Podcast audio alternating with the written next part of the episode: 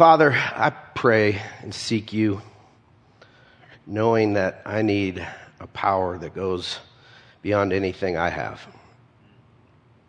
I pray that you would teach us today, Lord, as I've sought you in private. I pray for um, our hearts to be touched today and our lives changed, our wills challenged to walk with you, to embrace your grace, experience your love and power, and then be transformed. In Jesus' name, amen. So if you go to a, a job interview, or maybe you're going to volunteer somewhere, or maybe go to a dating site, the question always comes up how would you describe yourself? How would you describe yourself? And I put that out on our Connections Facebook page. Just ask people, how would you describe yourself? Here's some of the answers I got. One was adequate. Okay, self aware. Um, somebody just said me. I thought, that's kind of biblical. At the burning bush, Moses said, Who shall I say is sending me? And God says, Me, I am, is sending you. So good for that person. Somebody else said, approachable, observant, adventurous, loyal to a fault, too critical, mostly on self, empathetic, mom, wife, daughter, and Christian. Okay, like it. And then somebody said, I'm looking at you. Unique, weird, loyal, dorky, and tired.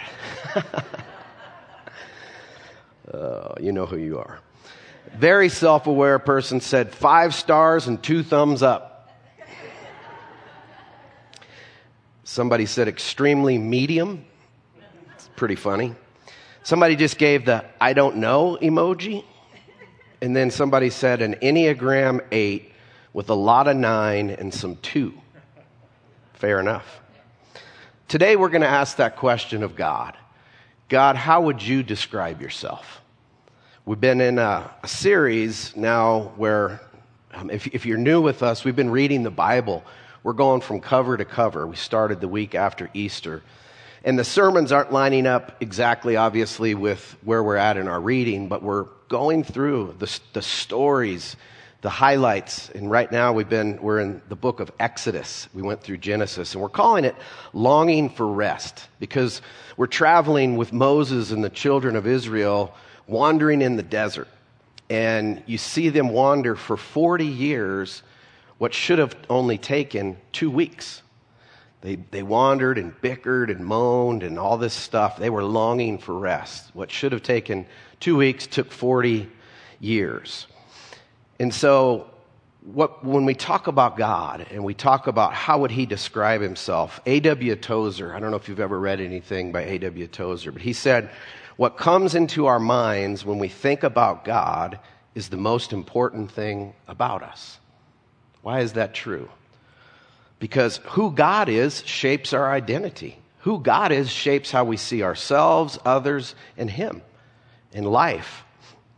So, two, I want to give you a couple foundational points before we get into the actual passage that we're going to read today out of Exodus and talk through. First point I want to make is this you become like the God you worship. Your view of God is become, you're becoming like that. You think of a lot of things that, that need to be unlearned in how we view God based on bad interpretation of Scripture, bad teaching, uh, bad understanding of the Bible itself and who, how God revealed himself. I think of the Westboro Baptist people in Wichita, Kansas.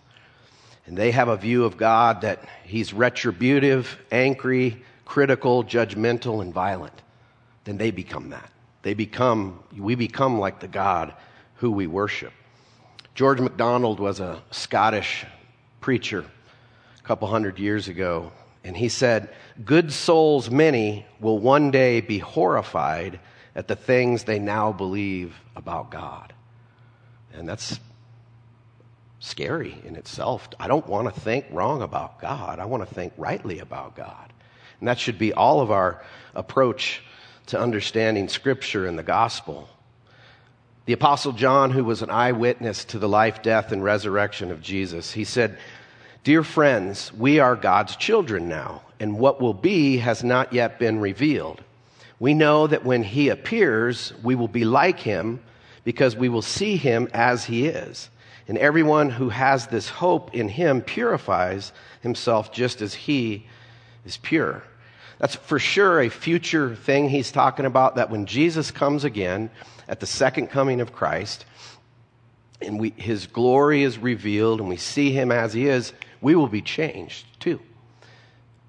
And yet, I think that has a current application, a present application, that the better view I have of God, the more I become like Him in His goodness and His character and His love and all the things that describe who God is a longing for justice, those things that describe who God is. So, the context of what I'm about to read is I'm going to read from Exodus 34, but it, the context is Moses has gone up the, the mountain to meet with God. And the children of Israel got impatient. And so they tell Aaron, Moses' right hand man, hey, let's make a God that we can worship. And if you remember, throughout this story, God's number one thing is don't worship other gods, don't make idols. Don't pursue these, these foreign gods. It's bad for you. And what do they do? As soon as they get impatient, they come to Aaron and they say, Moses has taken too long. Let's make a God. And they gather all the jewelry and gold that they have, they melt it down, and they make this golden calf. And they throw this big worship celebration. And Moses comes back down the mountain and is like, You've got to be kidding me. Can't leave you kids alone for, for five minutes without you stirring something up. And Moses now is going back up the mountain to intercede on the people and he tell for the people and he tells God, he says, "Show me your glory." And here's what happens. The Lord passed in front of him and proclaimed, "The Lord, the Lord is a compassionate and gracious God, slow to anger, and abounding in faithful love and truth, maintaining faithful love to a thousand generations, forgiving iniquity, rebellion, and sin. But he will not leave the guilty unpunished, bringing the consequences of the father's iniquity on the children and grandchildren to the third and fourth generation. Love that first part, right? I mean, he's compassionate and gracious. I'm going to unpack what that I think that means in a lot of hard study about this punishing the generations. I know it doesn't mean that God is going to punish, you know, grandma's grandkids because she cheated on her taxes. I know it doesn't mean that. That's not how God rolls. So we're going to say, what, what does this mean? Now, here's the second point of foundation laying a foundation. You become like the God you worship. Jesus is what God is like. People ask you, well, what is God like? He's like Jesus. Look at the earthly life of Jesus. God comes in human form, in human likeness, in the incarnation, and he demonstrates to the world what his Father is like. So, what Jesus is like is what God is like. And when you come across things in Scripture that do not sound like Jesus, then ask our rabbi, Jesus, what in the world does this mean? Because that doesn't sound like you. And Jesus will give you the right answer when you look into to his life. Jesus came to clear up what God was like. It says in John 1:18 that John says no one has ever seen God, but God the Son, Jesus, has explained him, made him known. So, what God is like is what Jesus is like because Jesus is God. What Jesus is like is what God is like. So, what Jesus is like God has always been. In Hebrews 13 8 says, Jesus Christ, the same yesterday, today, and forever.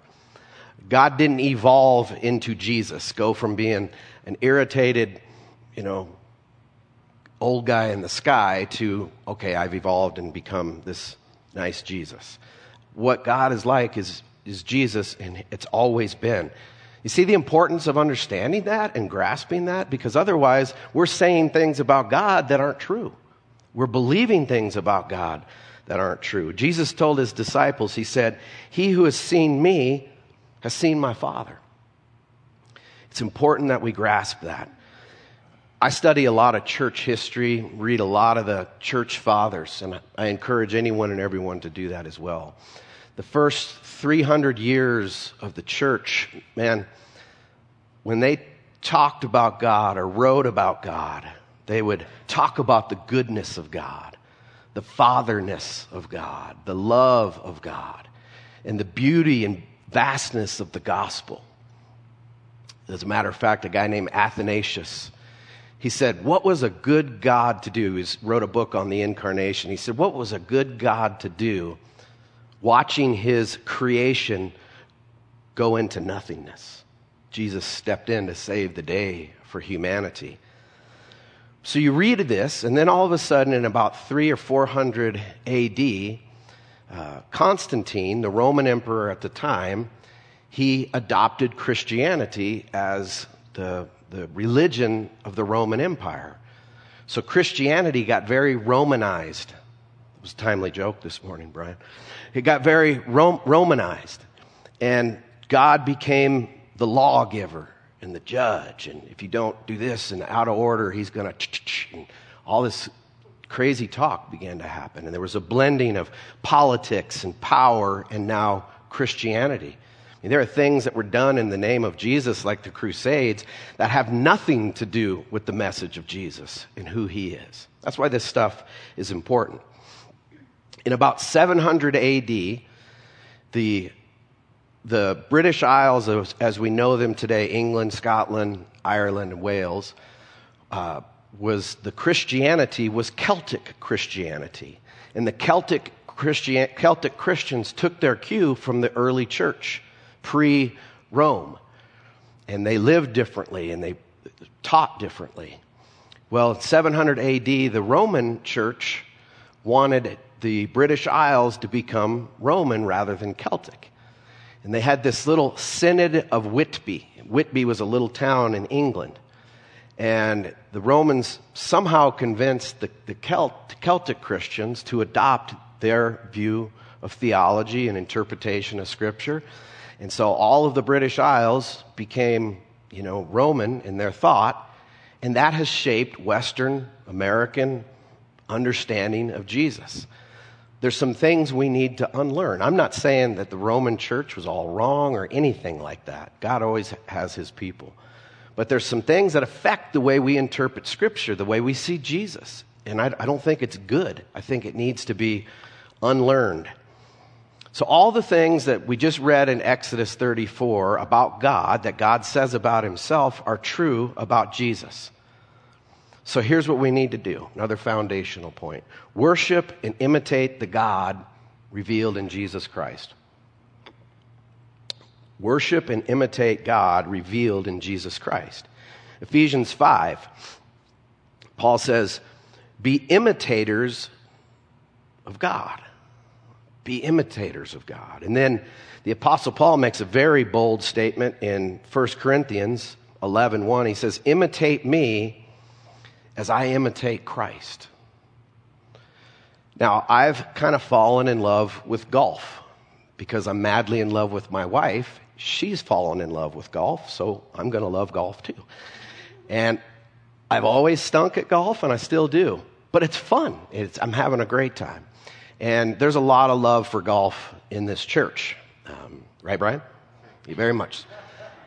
And so I was thinking about this. If, if I'm going to become a better golfer, whose swing do I want to, to imitate? So I'm going to give you two clips, and you tell me which video, which person we should imitate. That's Charles Barkley.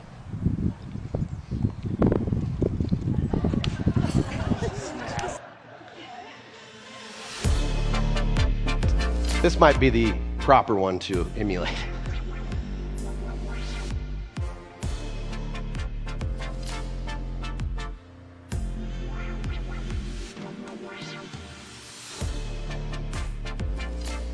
Boom, 400 yards.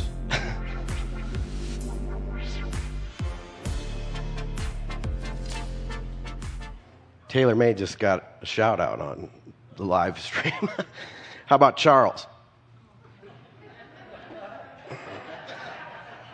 that was terrible, man. So to yeah, it is terrible. Um, to imitate Christ that's what, that's what I want to talk about in this passage. How do we imitate Jesus? And looking at how God described himself is, is how Jesus is, and how do we imitate that? The first thing I would say is I need to strive to live compassionately. Compassion, our God is a compassionate God.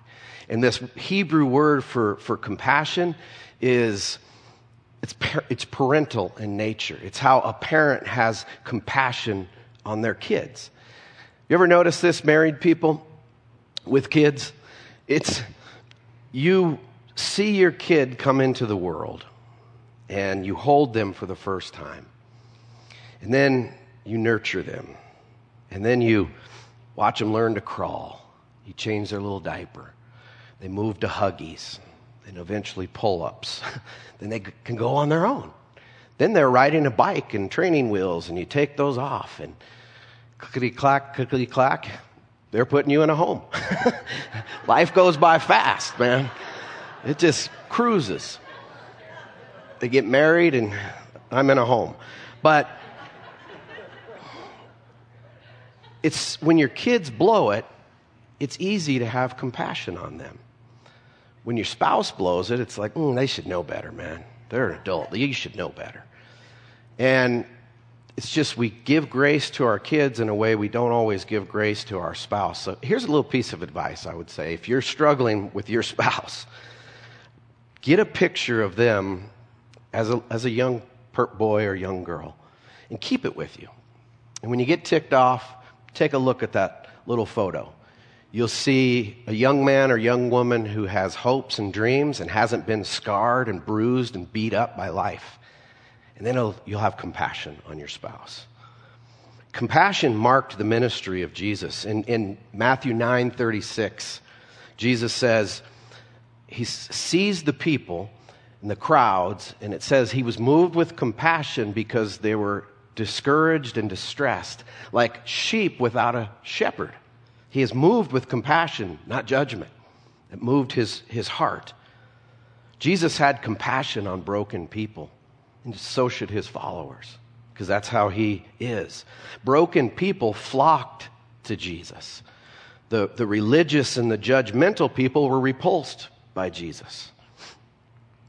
Compassion rather than judgment. Do you know that I was thinking about this this week? Sin is punishment in many ways in itself the guilt, the shame, the consequences that come with it. In many ways, it has its own innate punishment. Second thing is, I need to practice living graciously.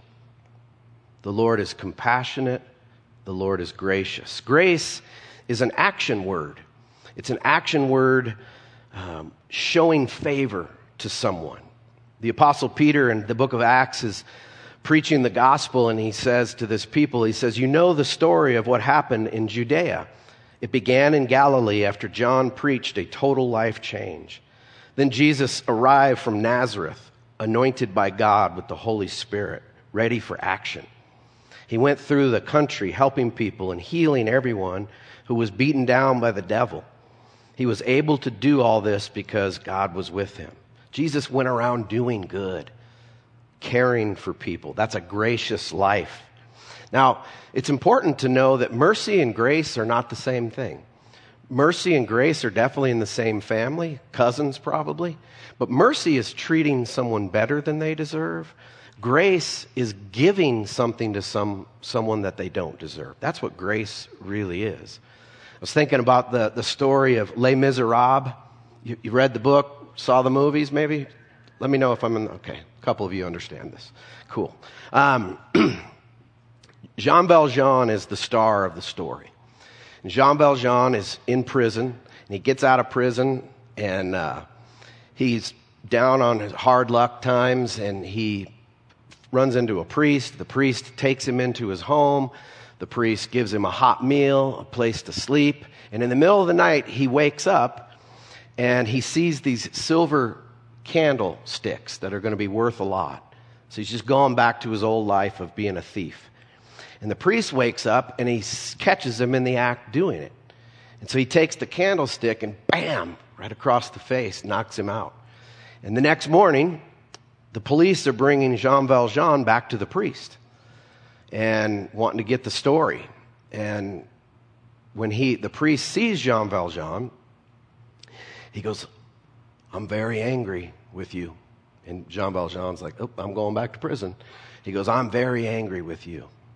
Why didn't you take the rest of the silver? Why didn't that I gave you? I, that I gave you was the key word. And he goes and whispers in his ear, he goes, Today I've bought back your life. And Jean Valjean, through that act of grace, was truly transformed and became a graceful person himself.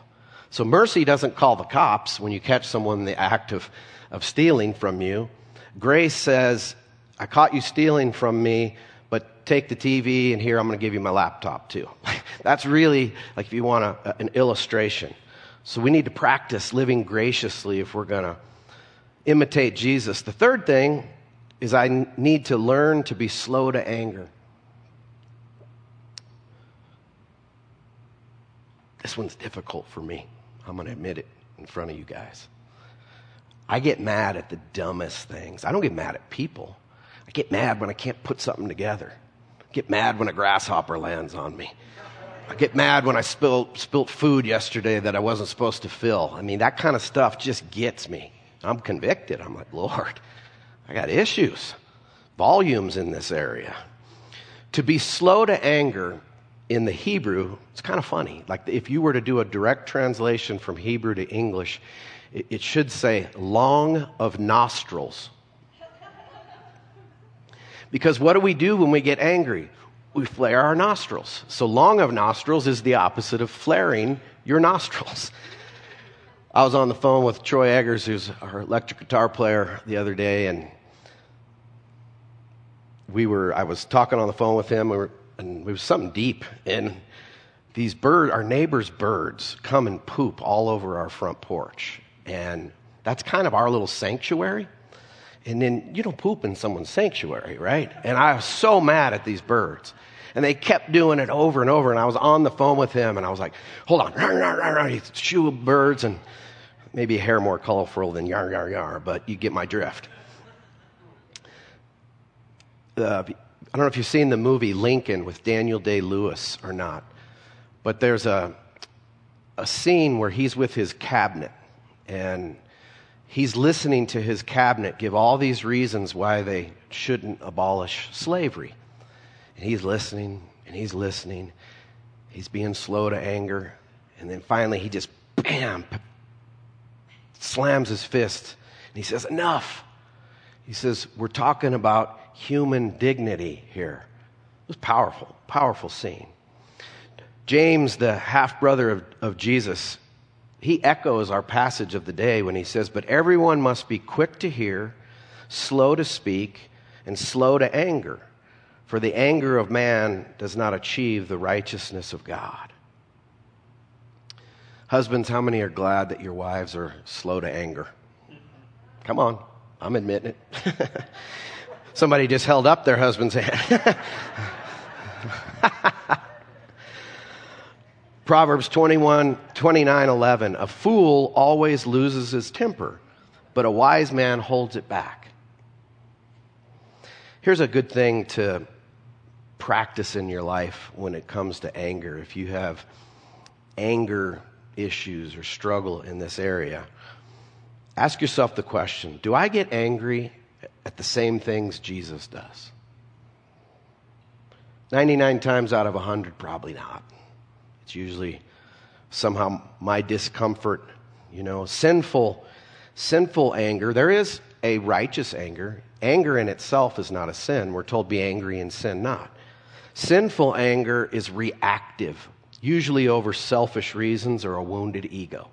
It's usually why we get angry. Righteous anger, God's anger, is proactive. It's not reactive. God's anger is, is proactive. Love gets angry at the right things. Was thinking about two times Jesus got angry.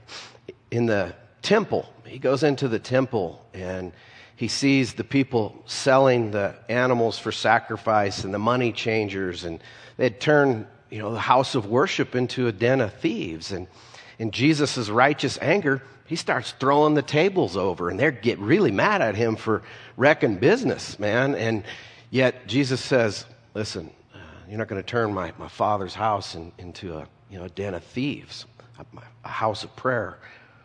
And then I thought about the time in John 11 where Jesus goes to the funeral of his friend Lazarus.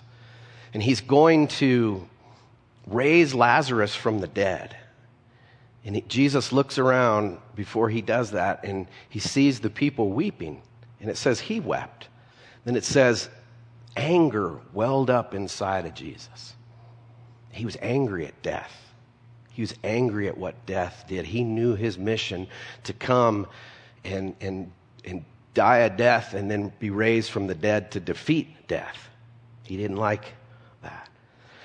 Now, when you talk about the wrath of God, it's often kind of put in the category of the odd uncle at a family reunion that nobody likes, that nobody wants to acknowledge sometimes. And I've heard people say, I can't believe in a God of wrath. Well, yes, you can, because if you hate evil and injustice, God's anger is good. It's not bad. The wrath of God, the best definition I've ever heard of this, is his passionate no. His passionate no to evil and sin. It's like a parent. If your kid was going to put their hand in the fire, you're not too worried about whether you hurt their feelings as you slap their hand away to make sure they don't get burnt. It's not like, mm, well, go ahead, burn it. I told you not to three times. On the fourth time, I'm going to let you burn your hand. No, nobody would do that. God is not mean in, in this definition of sometimes people come up with. Now, God can be very dangerous. We're told to fear the Lord, but it's dangerous in, like gravity. You jump off a cliff, you're going to splat. You play with fire, you're going to get burnt. Or the, it's having a respect for gravity, having a respect for the sun, and not, you know, getting sunburned, wearing sunscreen, so forth. All right. Next, to imitate Christ, I need to walk in love and faithfulness. I need to walk in love and faithfulness. Love and faithfulness are covenant words. When two people get married, they're making a promise to walk in love and faithfulness to each other. Proverbs 3 Let love and faithfulness never leave you. Bind them around your neck, write them on the tablet of your heart. Then you will win favor and a good name in the sight of God and man. So that's this is wedding language here. Marriage is a promise and a contract. It's a promise you know, to be faithful. It's a promise to care for one another. It's also a legal contract that makes you mar- married. When there's a lot of covenant language, you know, we have the old covenant and now the new covenant in Jesus. And covenants are promises that the two parties make. Now, God will always be faithful to his part of the covenant. He's promised that. So when we go back to God says he will not let the guilty go unpunished, consequences to the generations and so forth. He was telling Israel, the people of Israel, who he made a covenant with, listen, you're going to experience compassion, grace, grace, graciousness, you know, slow to anger, forgiveness, if you walk in my covenant with me. If you choose to go for foreign gods and all that, there will be consequences. Let's talk about that a little bit. What did that mean? I don't believe in generational curses because I believe in Jesus Christ who hung on the cross for us. He, he took the curse. Now, are things passed on? Of course they are. Um, but it, it stops in Christ. It stops in the gospel if you choose to. You don't have to continue the sins of your parents. But the reality is, sin has collateral damage, right? Kids are affected by the decisions of their parents. That's just the way it goes. good, bad, and indifferent. And listen, if you've blown it as a parent, there's grace. God is gracious. God is a redeemer. He works all things for the good. None of us are perfect parents or ever will be. That's just the reality. Another possibility is the reality that sin runs in the family, like, you know, like father, like son. The apple doesn't fall from the, far from the tree. I mean, kids begin to imitate their parents. But I think the most accurate interpretation of that hard part of this passage is God is just. No generation in Israel was going to get a free pass, is kind of what he's saying. Walk in covenant with me, this generation and the generations be- beyond. Continue to walk in this covenant. That was his expectation of them. So, how does this apply to imitating Jesus? And how, how does that apply to you and I today? Here's what I, what I think it means I need to resist being wise in my own eyes. If you want to imitate Jesus, don't be wise in your own eyes. Resist that. Resist being your own boss. Resist being your own Lord. Resist calling the shots in your life. Seek the will of the Lord every day. Seek the will of God. Walk in what, how Jesus has told us to walk. You might think, well, was Jesus wise in his own eyes? Isn't he God? Yes. But if you think about the mystery of the incarnation, he also had to learn who he was in his humanity, in his humanness as he read scripture and walked through, through life. In, in Jesus' humanity, he walked in the Holy Spirit. He, he walked doing and seeking his Father's will. He'd always say, Not my will, but yours be done. He ate from the tree of life rather than the tree of the knowledge of good and evil. Proverbs 3 7, don't be wise in your own eyes, fear the Lord, and turn away from evil. When we're wise and our, think we can make the right choices for us, there's going to be consequences. It's just the way it is. But to fear the Lord is to believe that He's good and that He actually knows what's best. He's a good father. Any good father is going to give their son or daughter good instructions because they understand life. Um, you've probably heard this proverb uh, there's a way that seems right to man, in the end, it leads to death. The Passion Translation says it this way You can rationalize it all you want and justify the path of error you have chosen, but you'll find out in the end that you took the road to destruction. Consequences for being wise in our own eyes, man. You see stories throughout Scripture. Every person God used still had those moments of failure and they had to learn hard lessons. I've learned hard lessons in my life of being wise in my own eyes. We all have. It's a story of us all. Throughout the Bible, you see this principle of the, the law of sowing and reaping. That if you put carrot seeds in the ground, you're not going to get potatoes. If you put potato seed in the ground, you're not going to get carrots. You sow carrots, you get carrots, and so forth. Well, in uh, the book of Galatians, the Apostle Paul is talking about either walking in the Spirit or walking in our own flesh, walking in our own desires, being wise in our own eyes. And he says, God will never be mocked, for what you plant will always be the very thing you harvest. The harvest you re- reap reveals the seed that you planted. If you plant the corrupt seeds of the self life into this natural realm, you can expect a harvest of corruption.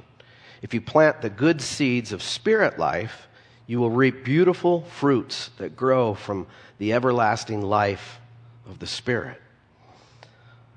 Now, the tension between the mercy of God and the justice of God, the answer to that is Jesus. The answer is Jesus. And that's what the gospel, the good news, is all about just prior to that passage that I just read, the Apostle Paul says, he says, um, if you walk in the Spirit, you won't gratify the desires of the flesh. So there's a promise that if we walk and we, ha- we have the ability to walk in the Spirit, we won't be gratifying the things that we know are, are bad for us. But if we walk in the flesh, there's going to be consequences. Man, we've all been there, right? Got the t shirt as well. been there, done that. But I think it's beautiful that that's both a principle, a promise, and a command to walk in the Spirit. Here's the good news Jesus came and accomplished for us what we could never do in ourselves. There's three enemies to every human being sin, death, and the evil one. Those three enemies, Jesus came to deal a death blow to all three. And he accomplished it through living a selfless life, totally in tune with his Father through the Spirit. And then he submits himself to a brutal death at the hands of sinful men. And then he rises from the grave to kick death's butt and to deal, strip back the authority from the evil one, because now he has all authority. And when you walk in him, you have authority over the evil spiritual world. Now, if that's true, Scott, why is there still sin? Why is there still death? And why is there still evil in our world? I'm glad you asked. it is not done what, what, what will be is in process right now. It's, it's a matter of fact. Here, here's my illustration. At the end of World War II, when the Allied forces landed on the beaches of Normandy, and they, the, the war was declared over at that point. But there were still little small battles throughout Europe. Paris had to be uh, overthrown uh, Bulgaria, many, many places had to, had to go on. So that was 336 days between, for, from D Day to what we call V Day, the full victory day of, of that war being completely over. Here's what you got to understand we are living in between D Day and V Day, spiritually speaking. Jesus defeated the enemies of sin, death, and the evil one and it will be fully realized when he comes back to the earth. When Jesus returns and at the resurrection, he's going to recreate this earth. We're going to get brand new bodies. Anybody happy about that? You're going to get a brand new body. And we're going to live in a world without sin, sorrow, death, sickness, war, infighting. There will be complete harmony for the rest of eternity. We're longing for that day. We're longing for that day. But he's, God is patient. And he's, he's patient with, with, with human beings. He wants the gospel to go forward into all the earth. And everyone to hear the good news of what Jesus did for us. So, in the meantime, us as his followers, we want to imitate Jesus. We want to be compassionate, gracious, slow to anger, rich in love and faithfulness, because that's what the world is dying for. Would you stand with me? We're going to respond by singing Good, Good Father, because He is a good, good Father. And as we sing today, give Him your heart, give Him your mind. Think about His goodness. Ask Him, Lord, if there's anything about you that I'm misrepresenting in how I see the Bible, how I see you, show me and look into the face of Jesus and see the love of his Father for you.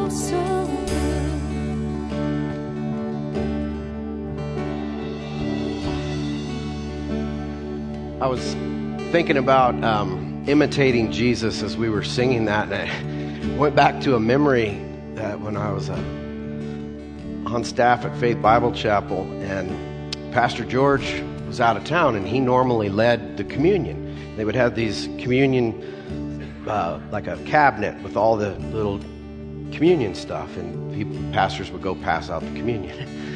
And one of my pastor friends was called to lead the communion that night, and I was standing up with him, and we- just were doing what we saw the other pastors always do. And so he took some plates of bread and put it over here, took the cups, and he put the bread back in the cabinet, put the cups back in, and I go, What are you doing? He goes, That's just what I always see George doing, so I'm just imitating him. That made me laugh because he had no idea what he was doing. And, you know, sometimes it just doesn't make sense. Like, you want to blow up at somebody or you want to do what feels good to you rather than imitate Jesus, and it doesn't make sense. Do what he does. It's the best life there is. The best life there is is to, to, to follow Jesus. I want to encourage anyone, if, if you've never agreed with Jesus that he's Lord and Savior, that's what faith is, is I agree.